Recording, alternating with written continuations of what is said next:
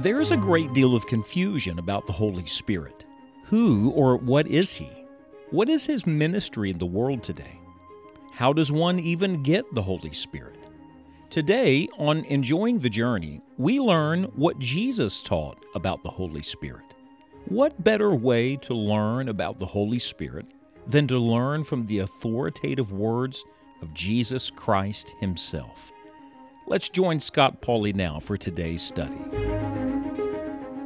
Occasionally in conversation, I will hear someone say, Let's shed a light on that subject. They mean by that, there's something here that's obscure that we need to see a little better. So uh, let me give you a piece of information that will open this to you.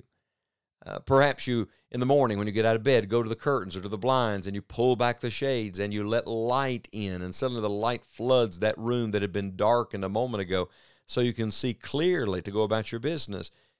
I want to say to you today that one of the great works of the Holy Spirit is the work of illumination. Literally, it is the Holy Spirit who turns God's light on in the heart of a sinner, in the darkened mind of a person who is without God. The Holy Spirit has to turn that light on.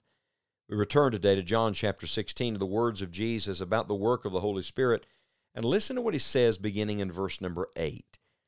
And when he has come, he will reprove the world. Now, let's stop right there. We don't like that word. Nobody wants to be reproved, but you've got to be reproved. You see, you can't be right until the Holy Spirit shows you where you're wrong.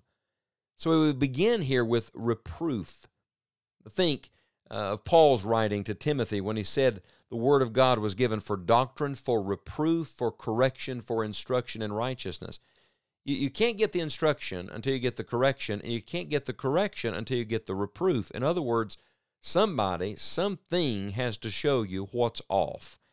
And so this is where we must begin. When is come, he will reprove the world, and he says three things of sin, and of righteousness, and of judgment. Now, he's going to go into explain each of the three, and we'll look at them together in just a moment. But let me give you this simple thought today. What is the first thing the Holy Spirit begins to show us? Now, we know, of course, that ultimately He wants to reveal God to us. He wants us to know the God of light. But the first thing the Holy Spirit begins to show us when He does His work in us is He shows us us. And might I say to you, that's a painful thing. It's like looking in the mirror and knowing you're unclean and undone. It's it's looking at yourself, the reflection, the image, and saying, I don't like what I see. But that's where the Holy Spirit always begins. Maybe He's doing that in you right now. Maybe He's turning the light on, shedding a little light on this subject, pulling back the curtain, showing you you. You remember in the book of James, uh, the Bible says that that's what the Word of God is it's the mirror. And we know that the mirror of God's Word ultimately shows us God Himself, the image of God. Uh, but we also see our own reflection in that mirror, don't we? We see what kind of person we are, where we've fallen short, how we've come short of the glory of God.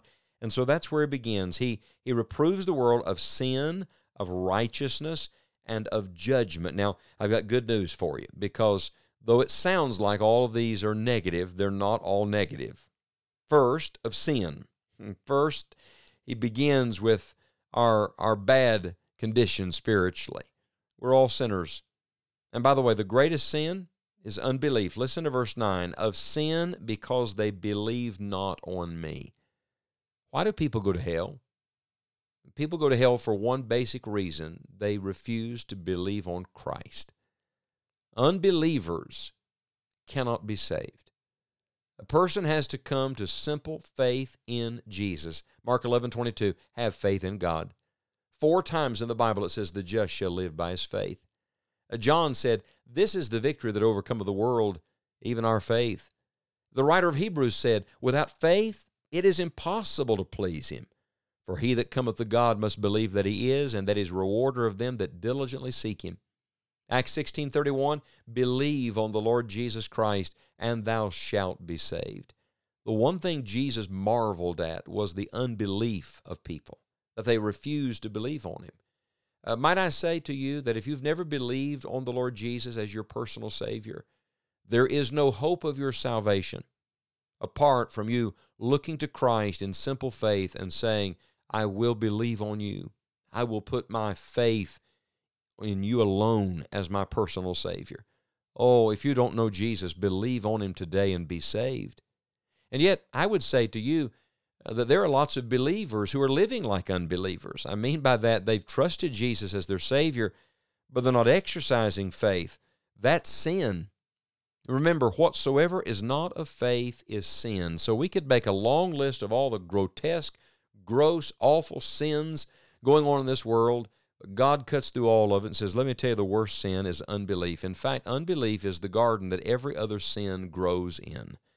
And so, whatever it is you're grappling with and dealing with today, go to the bottom of it and you'll find somewhere the root of unbelief. Only faith can conquer the sin you're struggling with today. So when he shows me me, first he shows me my sin, but then, praise God, he shows me my Savior. Listen to verse 10. Not just of sin, but of righteousness. Of righteousness, Jesus said, because I go to my Father and ye see me no more. Did you know there's only one righteous one? That's right. There's none righteous, no, not one, the Bible says.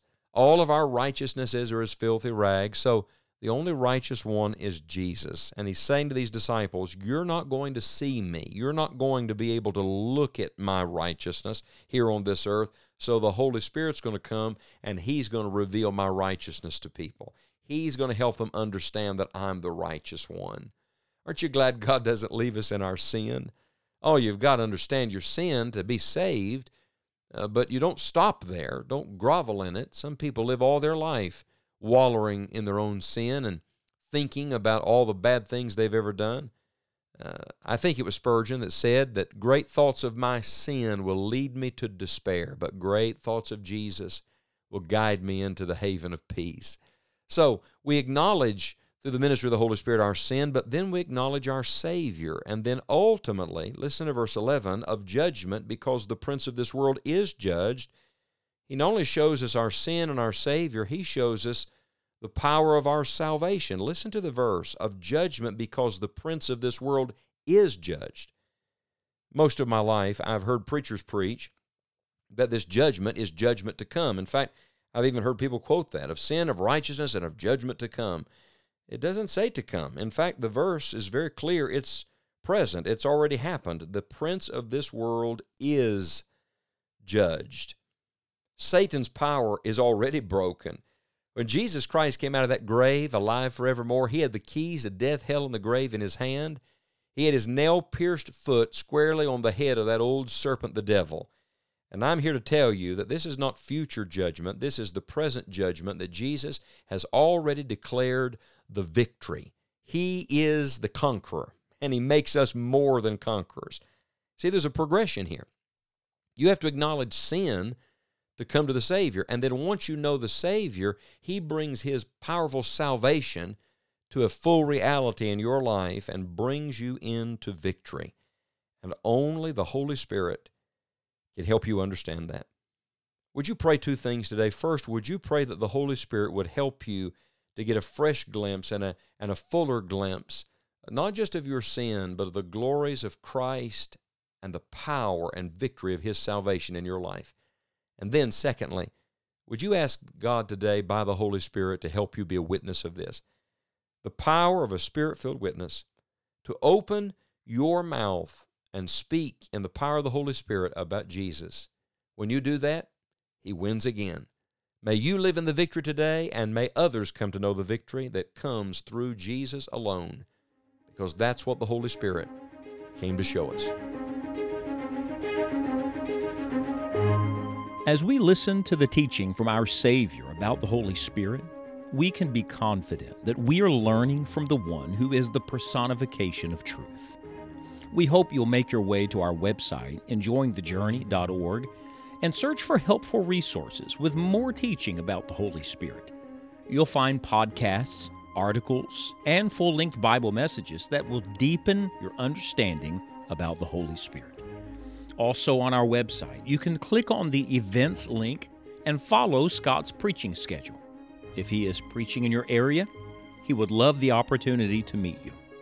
Once again, thank you for joining us today. We hope you'll share today's podcast with a friend and make plans to join us next time on Enjoying the Journey.